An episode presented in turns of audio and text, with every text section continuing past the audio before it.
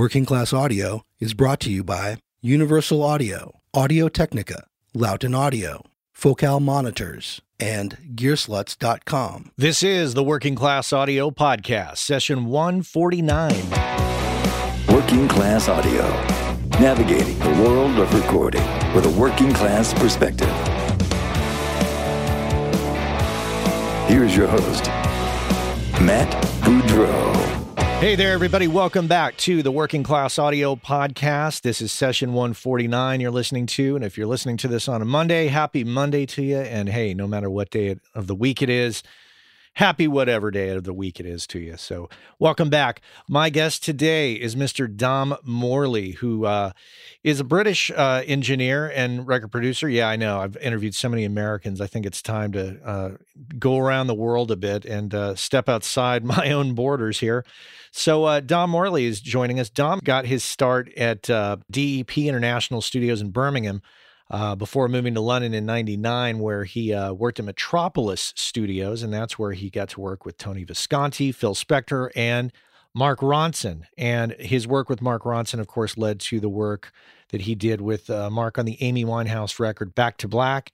And that, of course, got him a, a Record of the Year Grammy in 2008. So uh, that led to a lot of other work with uh, Sting, Adele, uh, Kate Walsh, the Police, Jeff Beck. Uh, yeah, he's uh, he's been a, a, busy guy. So Dom Morley talking to us from uh, about 40 minutes outside London in a little farmhouse type studio that he has set up out in the middle of nowhere. So uh, Dom joins me for a chat from out in the middle of nowhere. Yeah, there it is.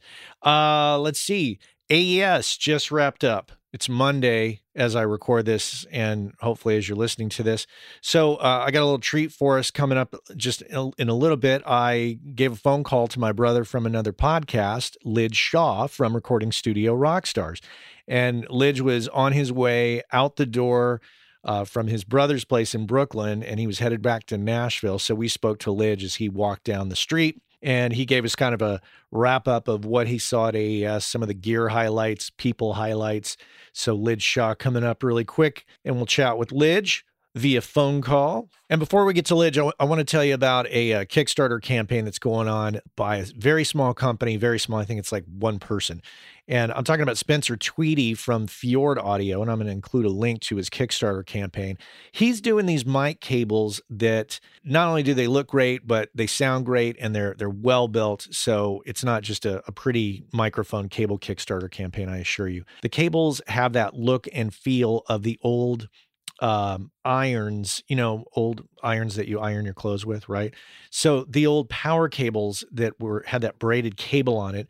Of course, this cable is a lot nicer than that in terms of uh, flexibility.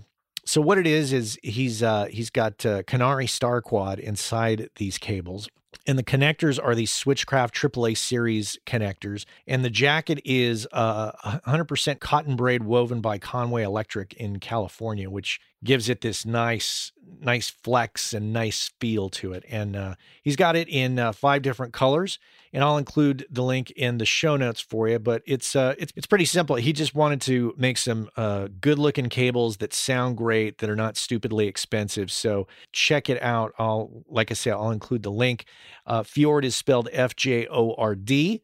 So uh, if you just you know Google Fjord audio Kickstarter, you'll come up with it probably pretty quick. But if in doubt, just go on over to workingclassaudio.com and check that out. That's right, Fjord Audio. Well, I tell you what, let's uh let's get on the phone and call Lij Shaw here from Recording Studio Rockstars and get the rundown of what occurred at AES. I wasn't there, so I can't tell you. So we're going to depend on our friend Lij to tell us. So let's do that right now.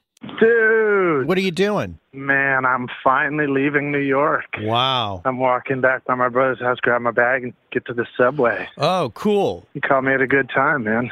How was AES? AES was awesome, dude. I got to hang out for multiple days also with Chris Selim of Mixdown Dot Online, who we know and love. And we both stayed over here in Brooklyn and would commute in every day to the Javits Center. I think it's the Jacob Javits Center. So that's the big conference building. And it's this massive glass palace on the outside. And then you kind of go in and the floor was pretty, pretty big. It was about like five to six rows or maybe seven rows of manufacturer booths that that were all displaying all kinds of cool new equipment, mics, outboard gear, software, services for studios.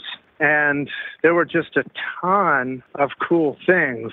And it was much better than Summer NAMM. So Summer NAMM had just like a, a little area, you know. But like the thing is at AES, there was none of that. Um, you didn't have people noodling on guitars and drummers beating on drum sets while you're trying to talk to people. That's funny.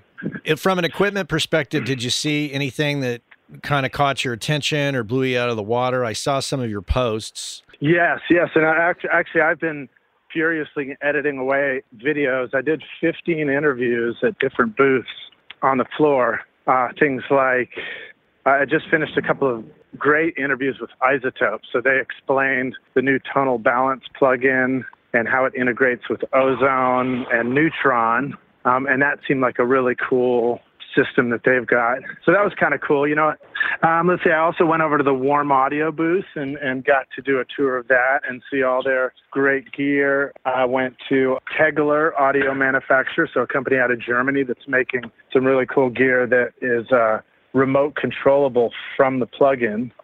So you actually can. It's it's funny where some people are where a lot of people are making plugins that are controllable by the har- by hardware units. These guys are actually making hardware units that are controllable by the plugin. Ah, very cool.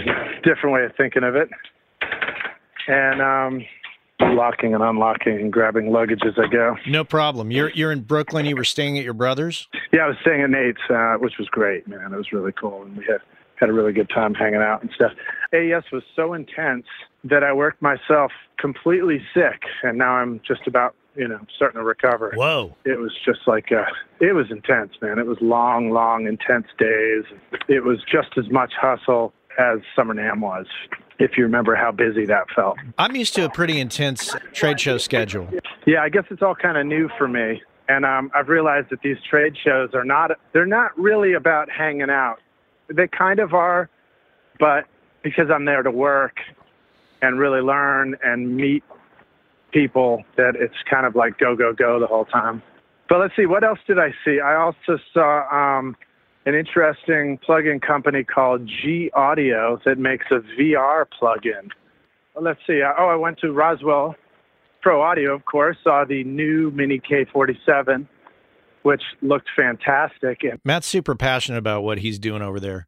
Yeah, it was great, man, and I got to meet his family and stuff. Excellent. Uh, I also I did an interview at the BAE booth, so I saw um, some of their new pieces of gear, and of course they make fantastic emulations of classic gear like the um, 1073 and the 1084s. But they had a couple of new pieces they were showing off the G10 graphic EQ, I did go by the DPA microphones booth and did a great interview and learned about their new device series, which was um, really pretty cool, man. You can record high quality um, 2496K into iOS devices or uh, a desktop or laptop using this little teeny converter that they've got. What did you uh, use to do your videos and who was your cameraman? Oh, my cameraman was Mr. Chris Selim from Mixdown.online. So he, we actually uh, swapped out as each other's cameramen.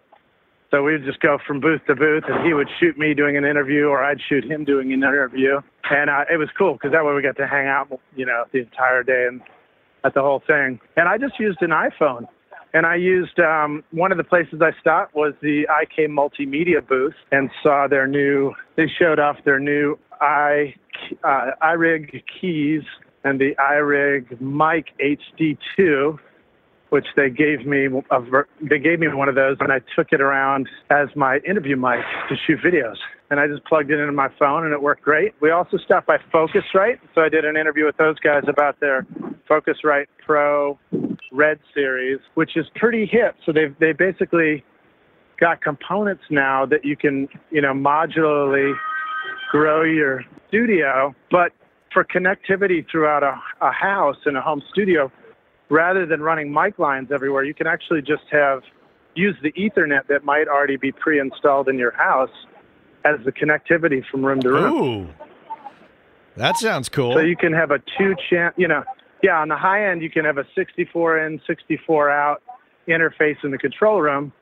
And then on the minimal other end, you could have um, one of their two channel interfaces in a room that's just going to have, you know, piano in it or an acoustic guitar or just, a, you know, where you only need a couple of mics in one part of the house. But then you can have an eight channel version in where the drums are. Now you've got like a, a good, clean recording close to the source that is being sent up to the control room to the Ethernet channels. Wow. That's that's great. Great idea. Yeah. And then oh, and this is the best part, man. I asked him about latency. I was a little skeptical and he reported that the latency typically there's three um, what do you say three connections in one of these setups? And the latency on that is 250 microseconds. Not milli micro. So i was like wait not a micro. Wow. less than a millisecond. Okay. Interesting. So then i was like well wait a minute. Hold on. Let me just step back from you a few feet and talk to you. And he reminded me that already the latency between me talking to him right there was greater than the actual digital latency you're going to experience recording with their whole new uh, Pro Red Hmm. setup. amazing Yes, uh, I went by the Avid booth too and did a great interview with Eduardo, um, all about using their the collaboration feature of Pro Tools 12. And so he gave us an actual play-by-play example, creating a session out of loops and and uh, pr- provided virtual instruments from Avid from Pro Tools, and then sending freezing a track for a third-party plugin and sending it over to another user who didn't have that third party plugin using the collaboration feature. And it was just like, it was seamless. It just popped right up on his screen and looked like it could be a whole lot of fun to record with.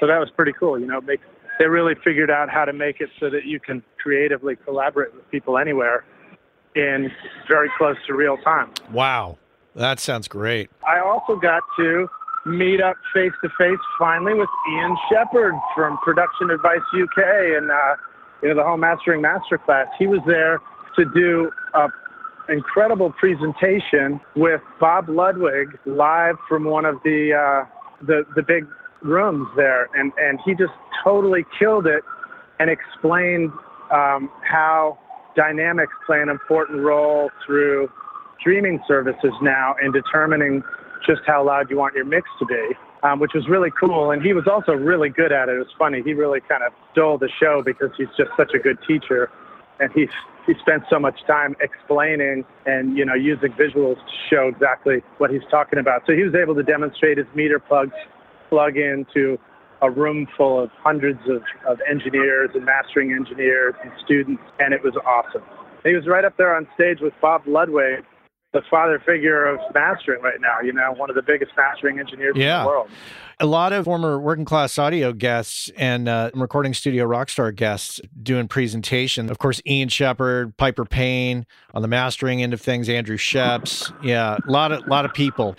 Well, hey man, I know that you're you're trying to get to the train and get to the airport to get back uh, to Nashville. So I'm glad I caught you. Thanks for giving us the rundown of uh, AES and what you saw. That's really cool. Dude, it's my pleasure, and it was so much fun, man. And you know, I got to meet Tchad Blake in person and Andrew Scheps, and I got to um, say hi to Tom Lord-Alge and meet Chris Chris Lord-Alge, and also uh, shake Dave Pensado's hand and invite them all to be on my podcast. So it was such a wonderful opportunity to just meet all these people and, and just be reminded of how vibrant the recording, you know, and music community is. Yeah.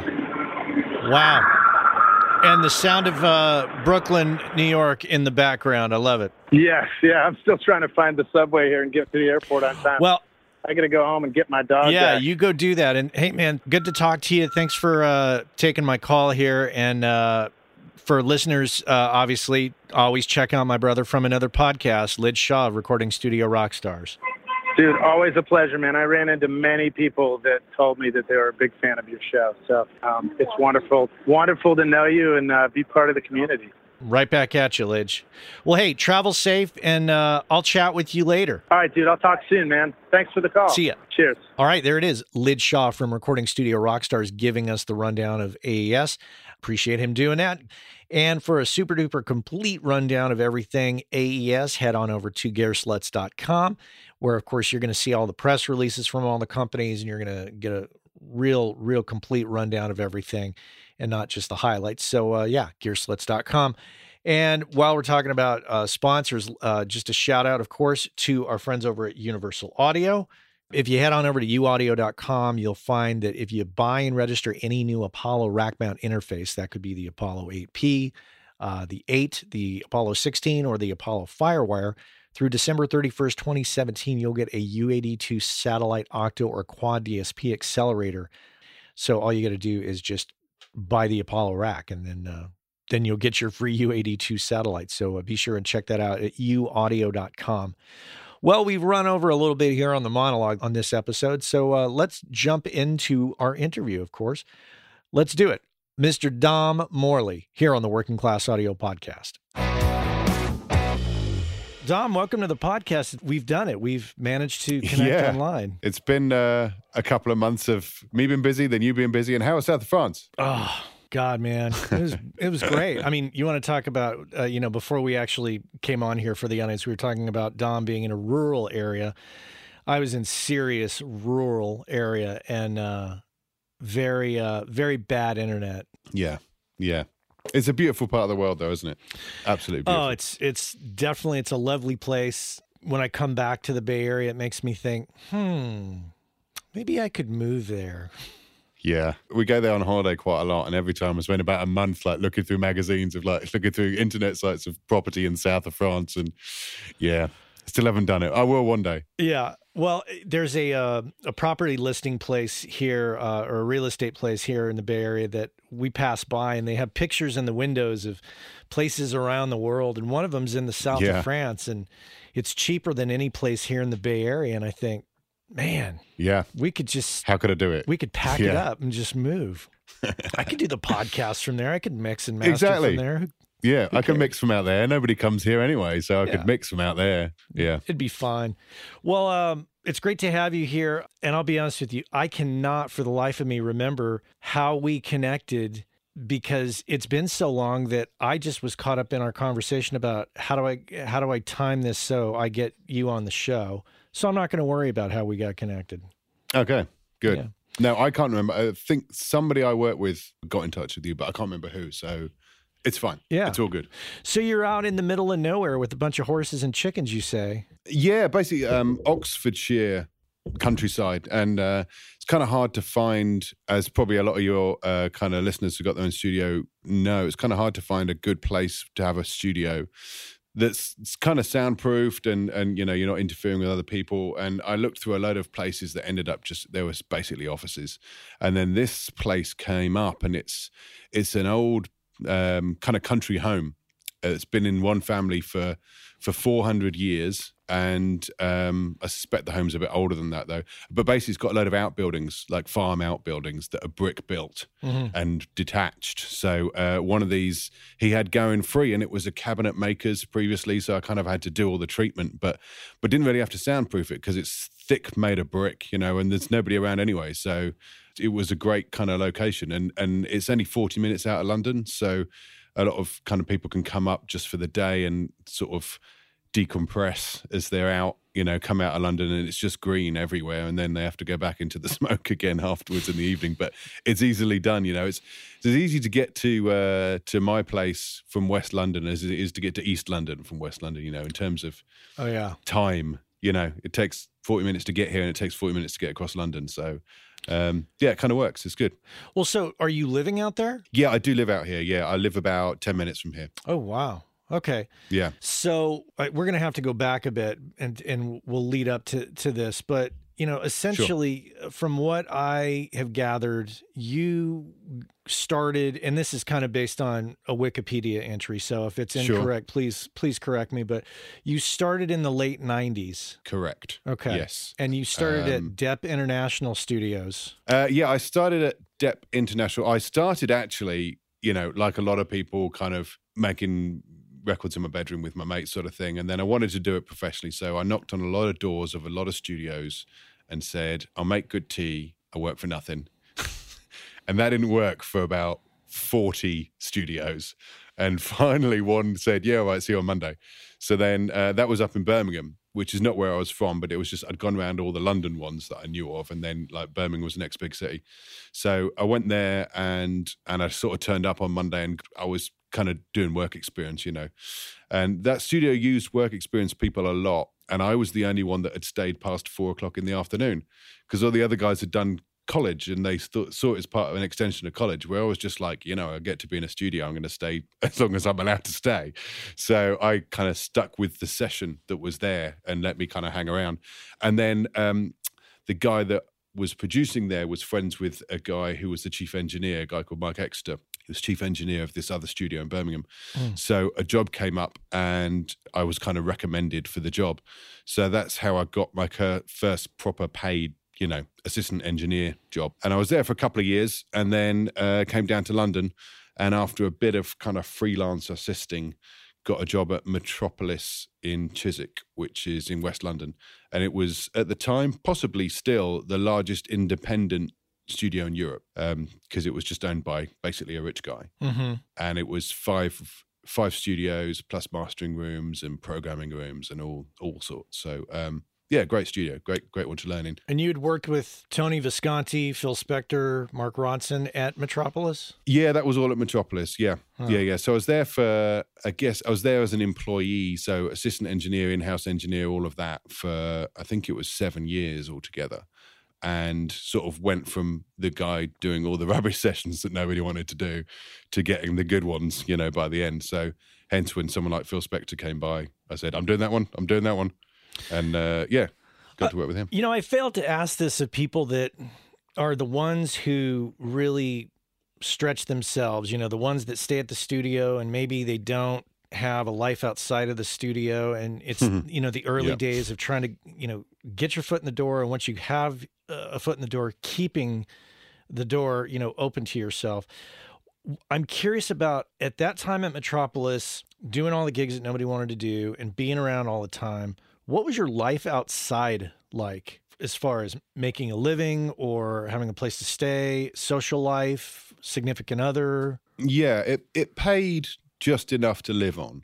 Okay. Um, so, which was partly due to the, you know, I think we were probably on minimum wage as far as I remember, but the hours were so great that you could kind of get by on that. And rents weren't as crazy as they are now in London because this was like year 2000 2001, around, around that sort of time. So they weren't mental like they are now. And I had a girlfriend who's then my wife, now my wife, and we've been together since before I started in studios. So we were together anyway. So that obviously talking about splitting rent and stuff, I, I always lived with her. So so I didn't have to afford that on my own. And uh, her job had very demanding hours as well. So it sort of worked out. It didn't feel one sided that I was going to be working late, you know, because she might well be working late as well. Or she would occasionally have stuff to do at weekends, just like I would have a session at the weekend. So we kind of, because we both did jobs that were like that, it, it made that less weird. Uh-huh. So I think that other people would struggle if they, I, I could understand other people struggling where their girlfriend or, or boyfriend or whatever is, um, is doing a job that's much more nine to five and doesn't understand why you want to be at work at two in the morning still.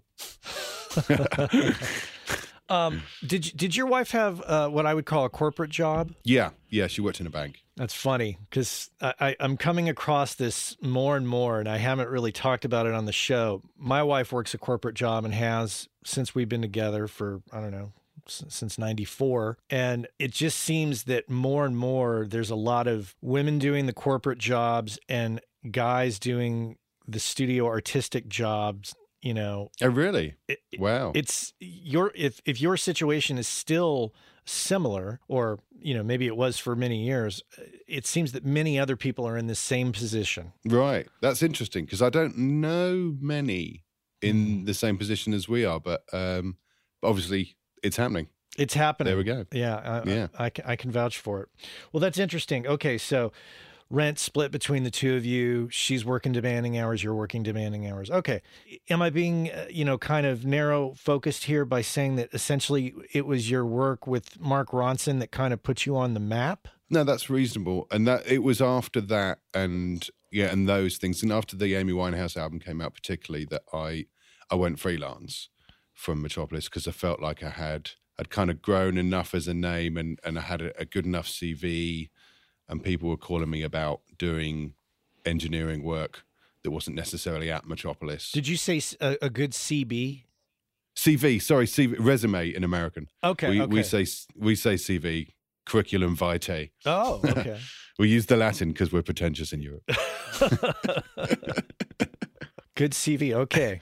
Definitely learned something new today. The time spent there at Metropolis and these different folks that you worked with, was that curious about the learning experiences there for you? If there's any key things that stick out from any of these different people, whether they were good or bad things. Yeah, definitely. I mean, there's a lot that you learn. Obviously, you, you're in studios for very long periods of time with all sorts of different people, and there's a lot of different styles that you see. Therefore, you kind of learn off the ones that you prefer, Mm. you know, and that sort of fit with you, if you know what I mean. Yep. Like on vocals, I'm very big, actually, with everybody really, but particularly on vocals, I'm very big on on getting getting quite intense on the performance because I work with some people who producers who would go right, it's time for vocals and they'd do three takes and say thanks, and and then that would be that done. And I'd be sitting there going, but but you've you just had three runs at it. Surely you want to get more out of it than that, and see what you can push him to, and you know, and and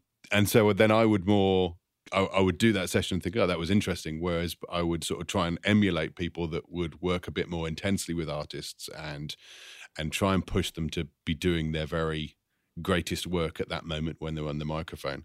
Um, so there's there's a lot you learn and there's a lot you like positively and there's a lot that you learn that's like okay that's not me that's not how I'm going to be making records. So the, there is tons and unfortunately with people like you know like Phil Spector you know he who makes records in a very different way to anyone else that I worked with.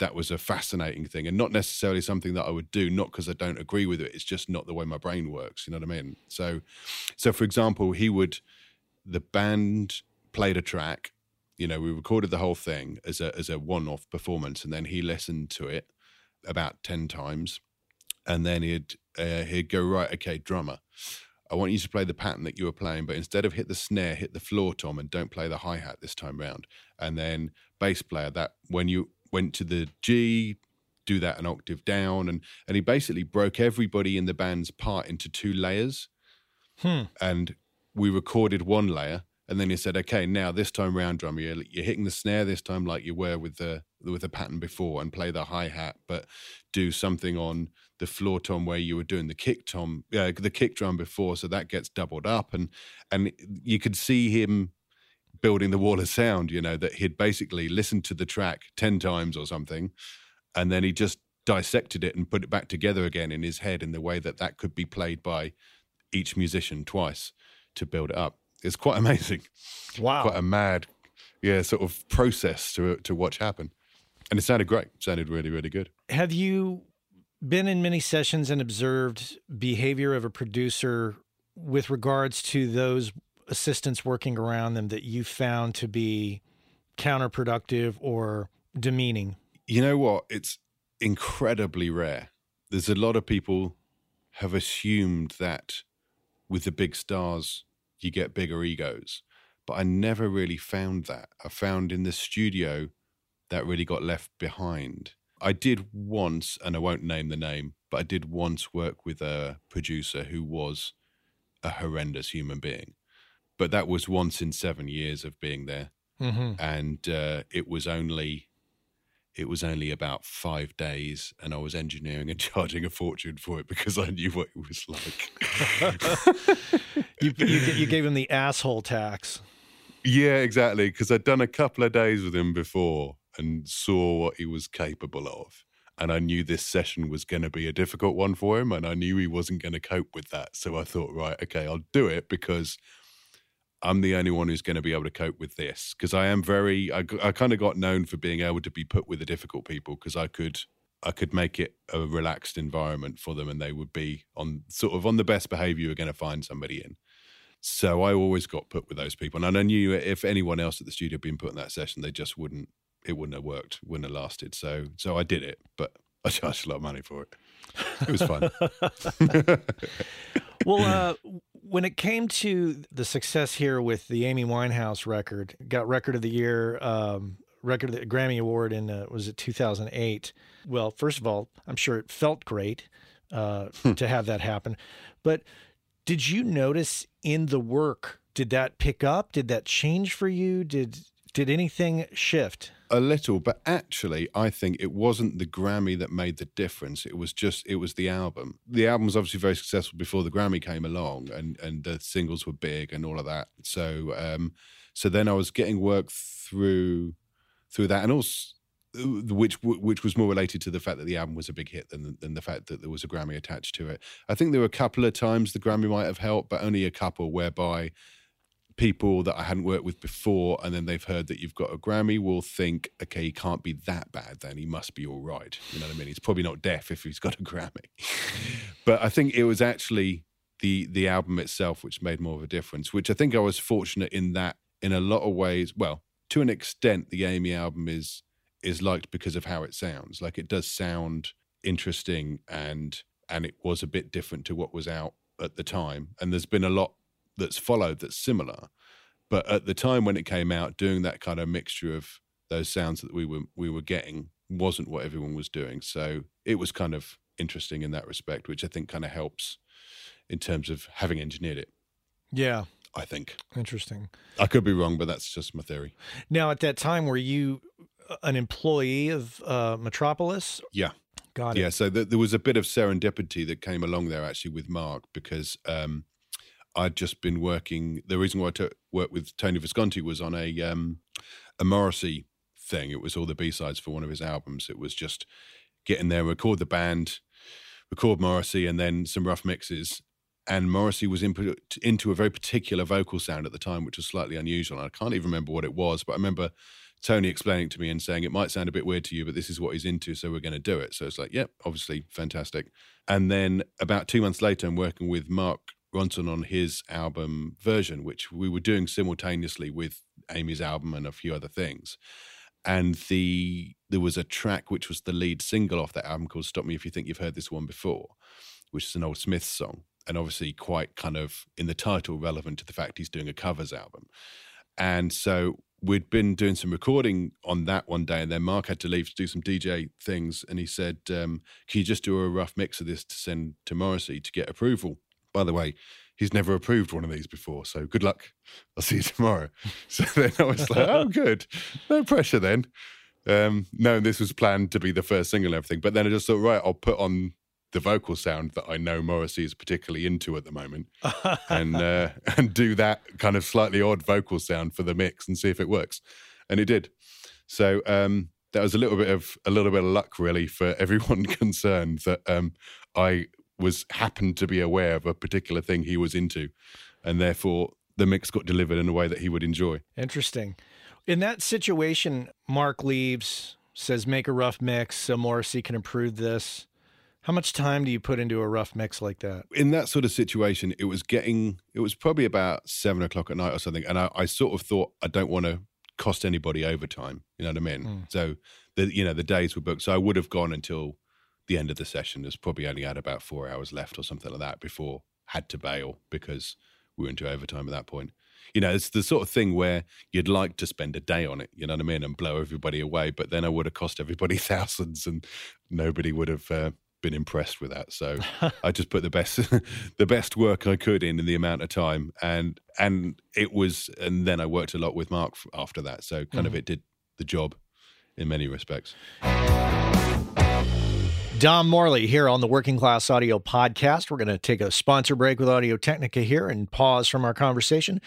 I want to tell you about the new Audio Technica ATH M50XRD. That's the red and gold version of their popular ATH M50Xs. It's a new limited edition series, and they just introduced it at AES this past weekend. I'll include a link in the show notes if you want to check those out. So if red and gold is your thing, grab a hold of these because they are limited edition, as I mentioned. So well, let's get back into it with our friend Dom Morley here on the Working Class Audio Podcast. Your jump from staff position to freelance, I'm curious, you know, were the, was there trepidation there for you? Is it, were you, you know, nervous at all that it wasn't going to go well? Yeah. Yeah. I think, I think everybody is at that point, unless you've got a load of work lined up before you make the decision. But it was just time and we sort of had enough saved that it would be all right for a bit, you know, if if things went quiet. Another bit of luck that landed is just as I handed in my resignation letter, I got a call from a friend of mine that was working downstairs in one of the studios. And so I went down to see him and he said, Have you got any time? Because um, it was basically he was off to do the um, the reunion tour of the police. You know, they were, you know, they get back together and did that reunion tour. So it was, and he's um, he's kind of Sting's engineer and has been for years and he said, uh, "I'm going to need a hand out in Tuscany at Sting's place for six weeks. Do you fancy it?" and that was literally ten minutes after I'd resigned. It was six weeks of work. No, sorry, I, I have cartoons I have to watch. I can't do that. so yeah, that was in- incredibly fortunate as a as a first gig to have. May I ask who, who your friend? Who is that? Donal Hodgson. Okay. And uh, yeah, he does. Um, he's done Sting stuff for for years. Okay. Wow. Out of the blue, calls you mm. up hundred percent, yeah, out of the blue. Sting's got a big place in Tuscany. Okay. I think it used to belong to like the Count of Florence or something. It's about an hour out of Florence. Um, so it's beautiful, you know, massive. Yeah. Terrible uh, accommodations, uh, right? Shocking, yeah. Yeah. Yeah. Yeah. The food was shocking and so was the wine cellar. Third world conditions. So yeah. sorry. Although to be fair, it was we were working hard. It was twelve hour days and it was six to seven days a week. And you know, it was we were working. But it was a nice place to work with a great band. Yeah, I mean, you're encamped, so to speak, right? I mean, you kind of yeah. have like everybody together. Exactly. Yeah.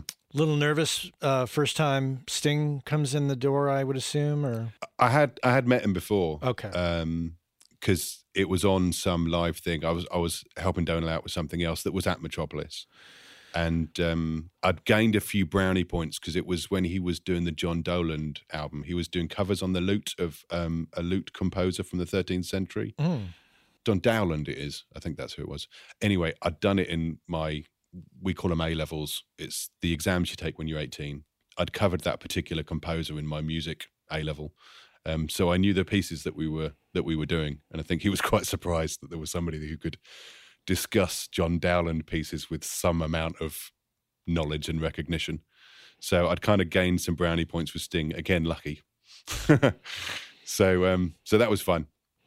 And on that topic of you know being nervous or, or meeting somebody like Sting in those situations where you are going to be working, I'm curious if you have any comments on on demeanor, how one carries oneself uh, in a session or when meeting people that you're like, oh my god, that's that's Sting, that's you know that's or that's right. you know Morrissey or whoever it is.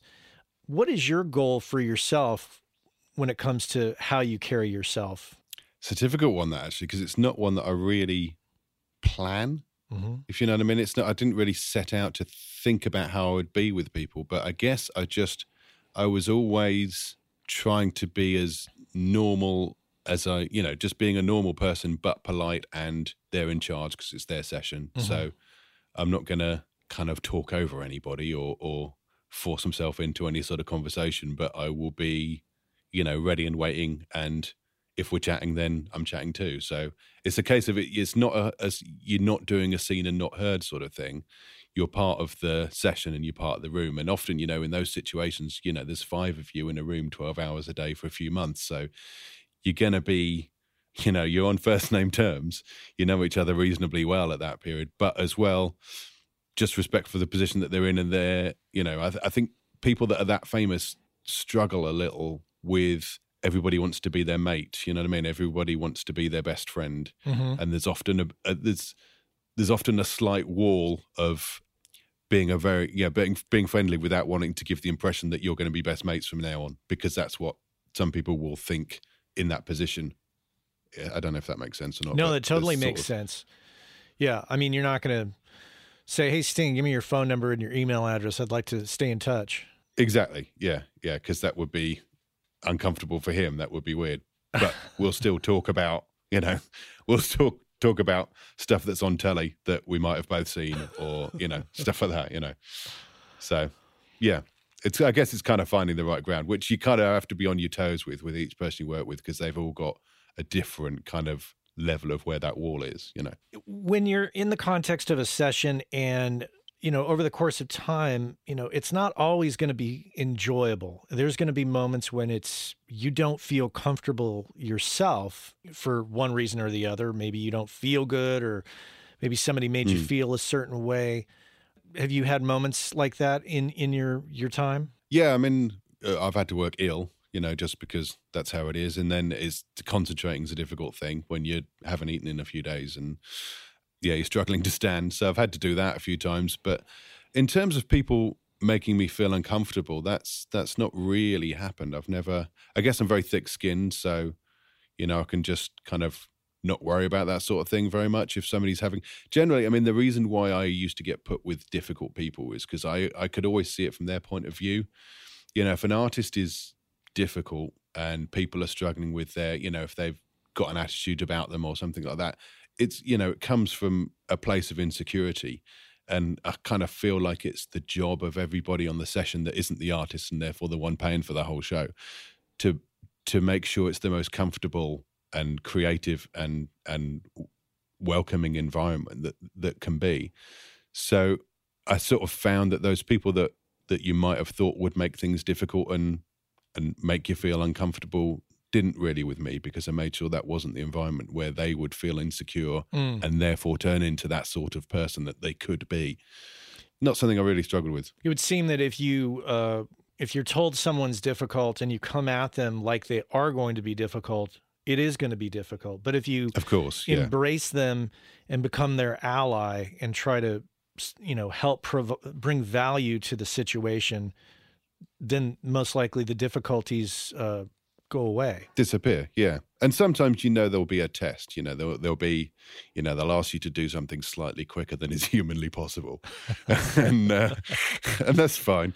And you just you know you just be calm about it. Do it as quick as you can do it without getting it wrong. You know make sure you get it right and do it quickly and just explain what you're doing while you're doing it. There always has to be a test. I hate that.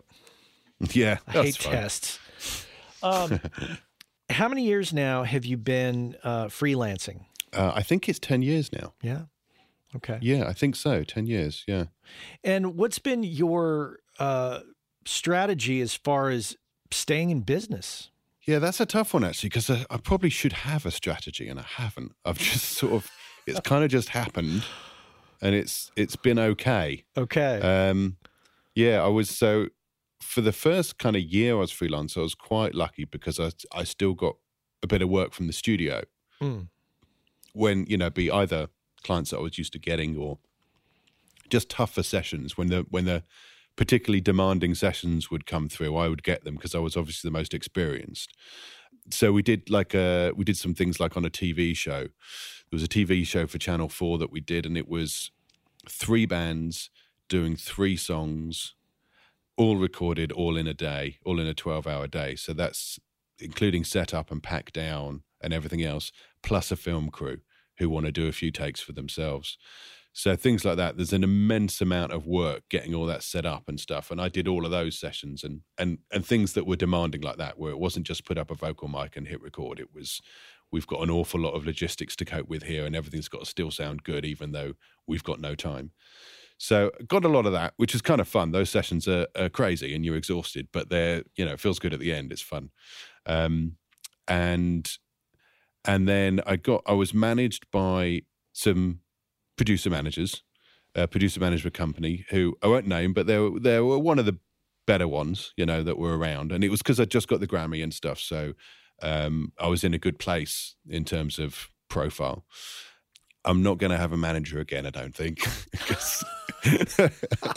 okay. this Tell it's me. probably worth getting into. Actually, I mean, this, yeah. this is a subject that everybody talks about, and and and you know, it is a thing.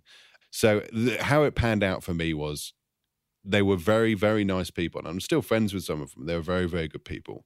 Um, however, they like I was with them for three years, and the third year I thought I'll just have a look through everything I've done this year. I've been kind of busy, probably working between 50 to 70% of the days when I was able to work, I was working at reasonable rates. So, you know, financially that was fine and time wise that was fine.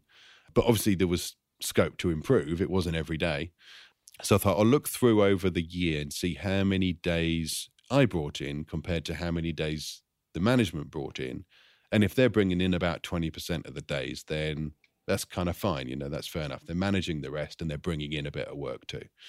And I counted up, and in that year, the days that they had brought in had totaled zero in a year.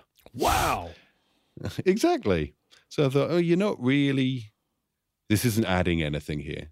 Because as well, I am perfectly happy to invoice people. I'm happy to tell people how much I charge. You know, that those conversations I don't, I don't find uncomfortable.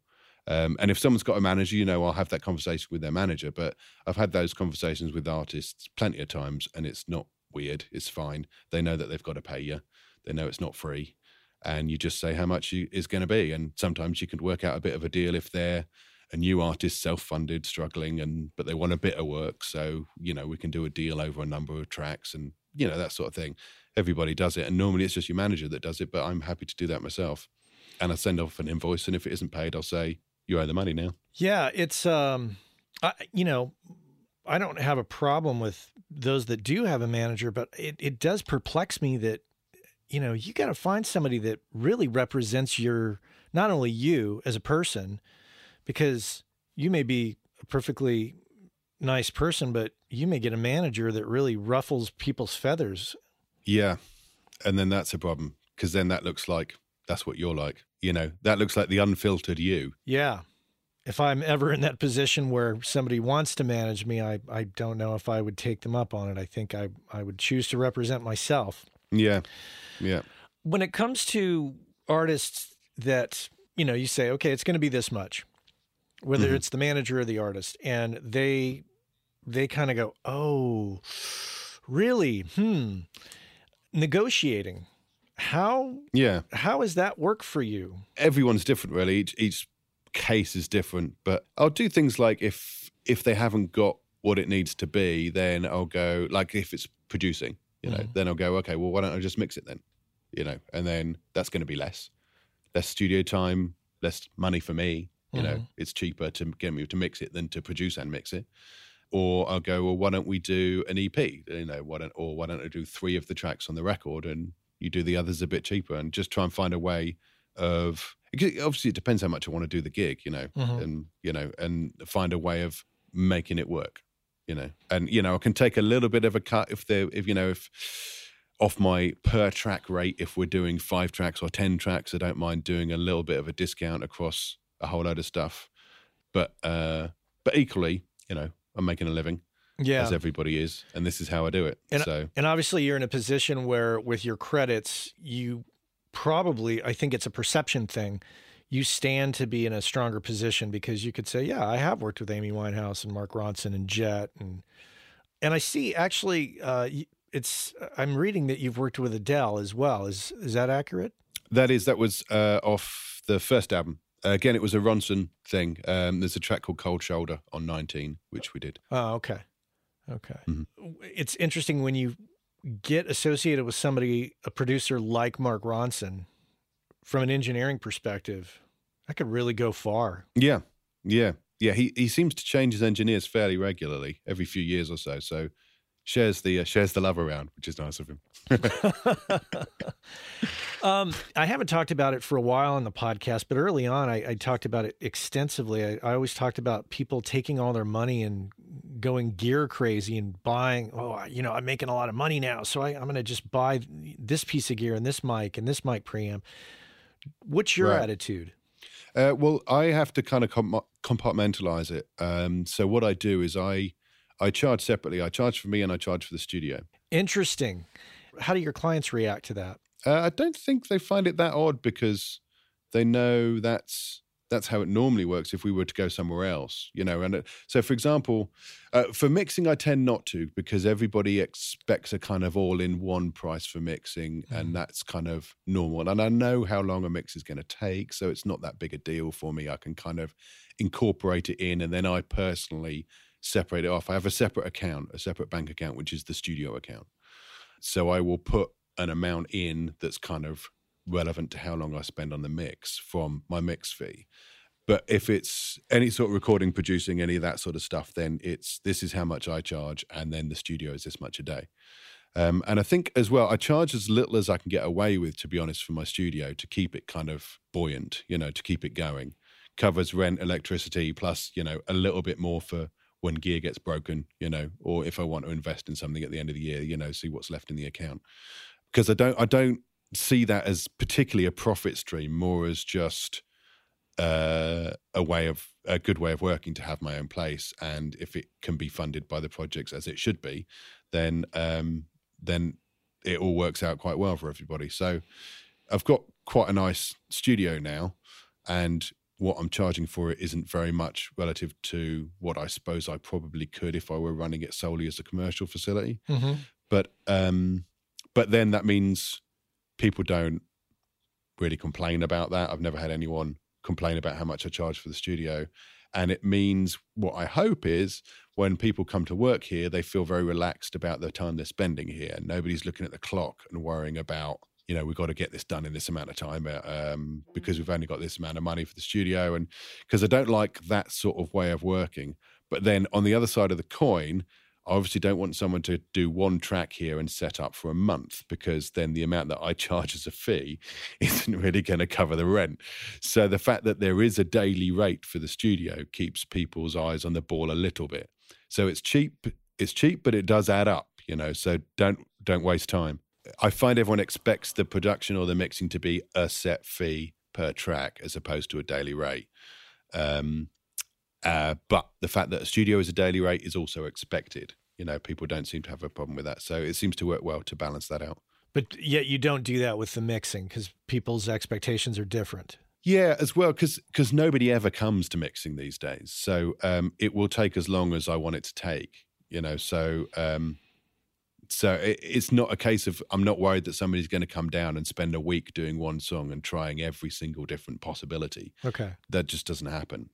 So I'm all right to just do an all-in-one kind of fee and and know that that's that's not going to get crazy. That's not going to go blow out proportion. And I know this is getting micro level here, but when it comes to you said you have two accounts, you know, there's one for you and there's Yeah. one for the studio. Do you draw money from do you look at that as a source of profit for you to draw money out of the studio or do you just try to reallocate that into the expenses of the studio? Yeah, that kind of it does kind of get covered by the expenses of the studio. Um, I don't draw any money out as a personal thing because, as I say, I keep it kind of fairly bare bones, so that you know if I, occasionally I buy a bit of gear. You Mhm. know, this year I bought a Fatso and a what's that and a Cowrec EQ.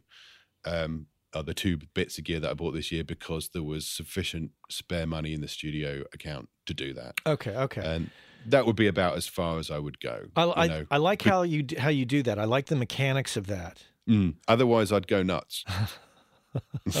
I'd buy loads of gear when we wouldn't be able to pay the mortgage. So this Right. is how it is managed. Okay, that makes sense. Um, when you mix, do you tend to charge a, a per song fee? Yeah.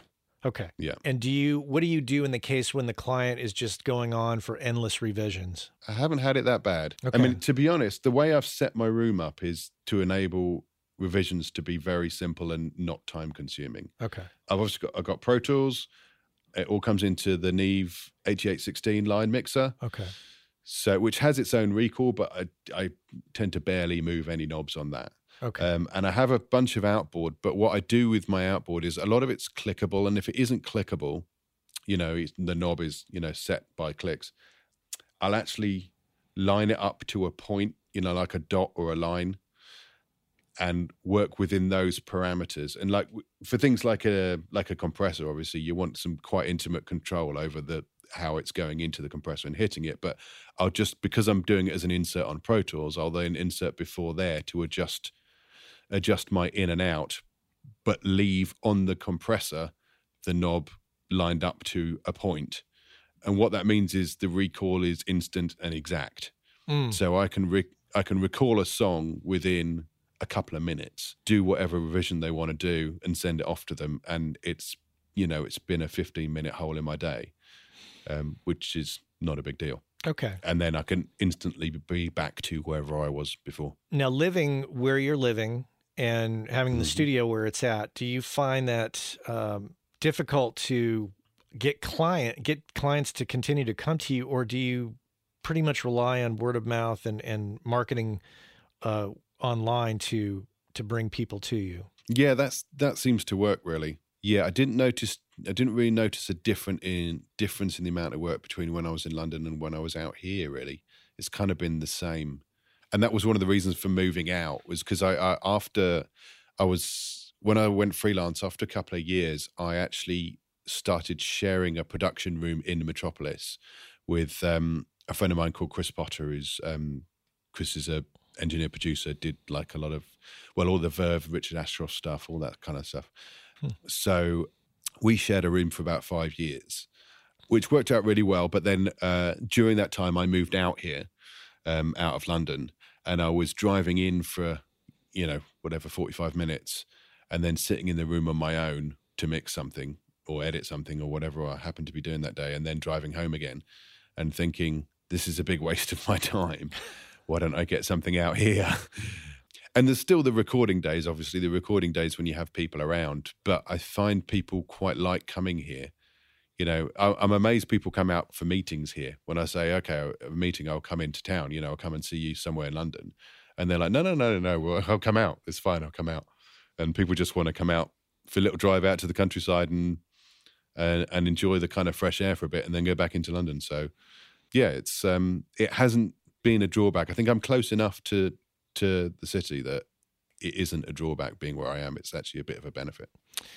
Do you have any uh, routines or habits that you are in the habit of doing, whether it's running or you know an exercise routine or a, a drug routine or a you know an, um, a religious routine, anything like that? Uh, exercise I'm actually out of it at the moment because I've got what's called a tendinopathy, which is just something with my Achilles which hurts, and I have to do a bunch of stretches and physio to try and get rid of. But um, but yeah, running is. Uh, I discovered a couple of years ago, and um, and is definitely a great thing, especially first thing in the morning. It's um, yeah, it kind of gets the brain going in a way that um, would normally take two hours and three cups of coffee um, a 25 minute run has the same effect and makes everything else feel good as well. So, um, yeah, that's uh, when I'm not, when I haven't got a bad ankle, that's definitely my thing. That's great. I mean, especially considering how much we all sit around all the time. Exactly. I mean, to be honest, I got a Fitbit. That's what it was. Someone gave me a Fitbit for for a birthday present, and and then that started to make me think about steps and walking and and being more active. And then and then I'd do competitions with a couple of friends of mine who've also got Fitbits, where you kind of compete to get the best, the highest number by the end of the week. So then I took up running because that was a good way of winning. Yeah, my uh, um, you turn it into a game, and it and it changes everything. A sense of competition. Yeah yeah, if you know you can beat two school friends at the end of the week by having run a bit, then then it's more reason to run. It's good. It's a great thing. It gets it. Also, it sort of made there was a, a quote I heard somewhere that said, uh, "What you do with your body in your forties determines what you can do with your body in your 70s. Um, oh. which is as I'm I just last week turned 42 my parents are just turning 70 it just made me think that you know that's worth bearing in mind and you know they are they're very active and they play with you know my children, their grandkids, and I want to be able to do that too. And I can't do that if I spend my life in my forties sat in a chair in front of some speakers and doing nothing else. So because I'm not a big sports kind of person, really, it's not like the only sport I watch on telly is. Um, is Formula One, which is the geekiest sport you know that's available, and uh, so so running running has made the big difference. I like running. It, it's uh, yeah, it's it's something that I can do that I just put my shoes on and go and and it's happening as opposed to any admin around going swimming or playing football or something like that. What about your work life balance? Do, does uh, how do you and your wife uh, you know maintain a, a solid relationship and yet still work? That takes effort as well. Like anything else, that takes a bit of concentration. Mm-hmm. Um, but obviously, I've been doing this for a long time, and she understands the hours thing. So there are times when things are crazy and I'm not about as much as I should be. Um, but then you kind of you the important thing then is to balance that out so that then the days when things are quiet, you know, I'll get home early, and you know, and, and times when I'm doing things like occasionally I do sample pack work and things like that, you know, um, and when I'm doing stuff like that, you know, there are no clients. There's there's the deadline is quite relaxed, um, until I say, okay, I'm ready to go. And then they'll work out a deadline for me. So on times like that, I'll pick up the kids from school and I'll try and, you know, be as involved as possible. And sometimes it's something like I'll pick up the kids from school, do their dinner, have dinner with my wife, and then come back into work about eight o'clock and do sort of three hours in the evening and then go home again after that. So Okay. um, the, the advantage of the lo- the studio being local as well. It's a ten minute drive, so it's fine. You know, when it was forty five minutes, that wasn't an option. So the fact I can nip in and out and kind of do things like that is um, is a big benefit of the studio being local. How many kids do you have? Three. Wow, you're outnumbered. Okay. What are their Yeah, What busy. are their ages? Uh, the eldest one is very nearly nine. Okay. Uh, middle one just turned seven, and the youngest one is four in like three weeks. Oh, okay. Okay. I've got two boys, nine and eleven. So I, I feel your your victories and your defeats. yeah, exactly. Yeah, yeah, yeah. My oldest two are boys, and then there's a little girl who uh, who is in charge. Of course. Well, she's So, the boss of it yeah. all, naturally. Yeah, yeah. Uh, there was one thing that I thought might be interesting to talk about. oh, please bring it up. Yeah.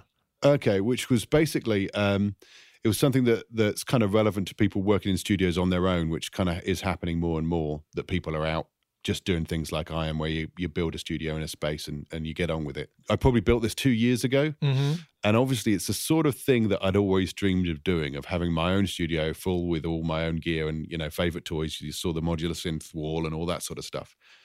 And then about a year in, started to go a bit mad, and I was wondering what's going on. Why is what what is it about this that's not that feels really wrong? And it felt I felt really like not happy about the studio, and it wasn't a sound thing. It was just not wanting to be here, which is weird because I really enjoyed the work and loved all the stuff I was doing, great projects.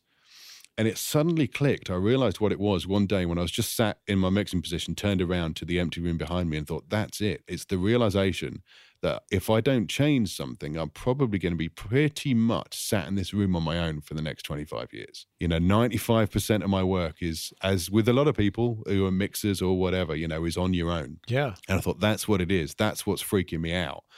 And that's what I've got to do something about. So I had a bit of a think and I sort of a bit of a chat to a couple of friends to see what they were up to and what they were doing and who do similar things, you know. Because that's the drawback of the rural studio, you know, the being near home, living out of London and stuff like that is is that you, you know, it is more isolated. But then what I did is something came up. There's a few friends of mine that do lecturing and things like that around various places. And then something came up that was there's a place called Leeds College of Music, which is a really good kind of really good forward thinking conservatoire that for for engineering and, and and music and writing and all that sort of any kind of music qualifications. And uh, a tutoring job came up there for their masters in in music production. So then, uh, so I applied for that and got it, and and it's basically thirty Mondays in a year. I go and uh, tutor master students on on making records and just talking about making records, really, which is um, has made a huge difference because it's just it's the one day, sort of not every week, obviously, because it's thirty weeks of the year, but one day most weeks that I know I'm out, still working, but I'm out and talking to people and talking about work and and and the, there's a good saying of if you really want to learn how to do something, then teach how to do it, because you really kind of push yourself Yeah. and and they ask you questions you weren't expecting, and you're like, oh, actually, that's a really good question. Um, and you sort of have to define what you think about things and work out things. But it's made a big difference. So if uh, you know, th- there may be other people who may not be experiencing that sort of thing now, but may it may come across them when they realise that their their job is very solitary, or it can be. So the isolation really started to get to you. Yeah, it started to be a problem. Initially, it was it was great, you know, and I loved that fact. And then after a little while, it was after about a year, it started to it started to be a problem. Then and then I realised that that was what it was that was a problem. Thankfully, I, I worked out what it was, and now doing the bit of doing the bit of tutoring is um, is fun and interesting, and also is the balance required to actually speak to people and uh, have human contact because that's what humans are supposed to do. Have you done anything to your studio that helps while you're there to kind of, in terms of that isolation? Uh, not really. No, no. That kind of feel good about it now. That uh, turned out that was the thing that needed to. That was all that was required. Was just that little bit. And actually, it's led on to then after that because this is always good. I mean, always, I'm I'm always up for embracing a new thing. If a new experience or possibility for a new thing comes along, I'm always all over it. Um, which you know isn't always a good idea, but but some good things have come out of it. like that that Tina Fey as a quote, which is um, something like just just say yes and you'll work out how to do it afterwards. Yeah. Um, from doing that, I've I've just set up a website, literally just set up it, like went live this week, called the mixconsultancy.com, which is basically a, a sort of a bit of an extension of what I kind of realized I enjoyed doing at the at the with the master's students, which is kind of helping people that are learning to mix by by giving them advice on it. It's, I've had it with a few clients before. I don't know if this happens to many people, but clients that are friends and they're sort of like, you know, Dom, I don't have a budget for this. So I'm not going to ask you to do anything. But if you could have a listen and give me a few ideas on what I should be doing, then that'd make a huge difference.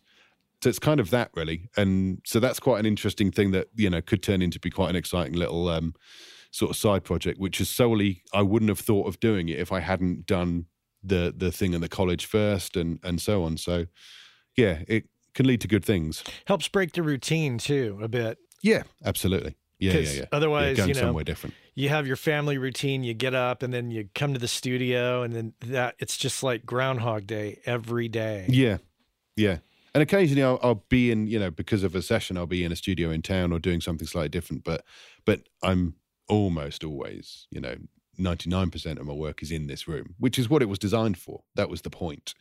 But then, yeah, then you've got to balance that out with with being a real human being. Do you have any natural light in the studio? Yeah, Okay. yeah, I do. Yeah, I do have thick acoustic cloth curtains, so that can go if I wanted to. So, like, I did a vocal session this afternoon, and um, I kind of prefer those to be a bit dark and just darkened out, so you're just concentrating on the music and the vocal and and all of that. So I have my synth on, which is loads of flashing lights, little LEDs, um, a couple of lamps, and then I pulled the curtains and turned the lights off just so it was a bit darker and a bit more kind of intense environment, which I quite like for recording. And you don't have an ISO booth, so it's it's right. No. Okay.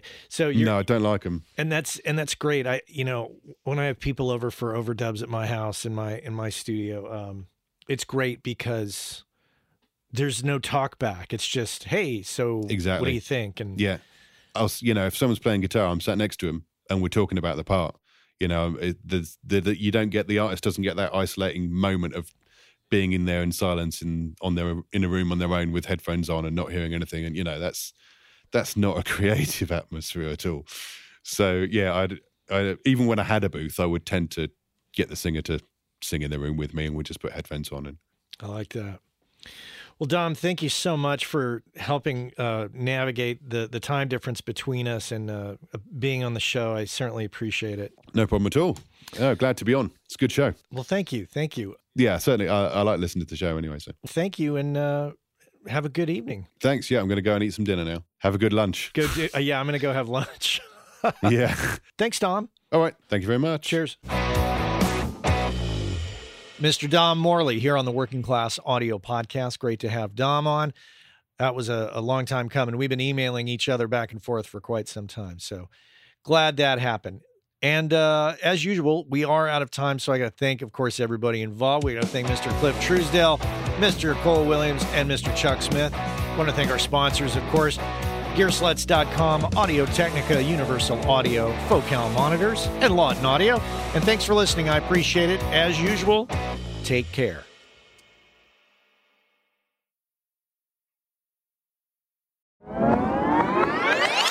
Hey, I know many of you are aware of this, but for those of you that aren't aware, Working Class Audio sponsors the forum over at gearspace.com called Audio Life. And quite simply put, it's a place where audio professionals can go to talk with other audio professionals about things other than audio gear, including life hacks, work life balance, health and hearing loss. You know, if you want to talk with other audio professionals who can identify with what your lifestyle is like and how it relates to things going on in the world outside of audio, this is a great place to go and check out. So head on over to gearspace.com, check out Audio Life many of the same topics that we discuss here on the show on gearspace.com. So check that out.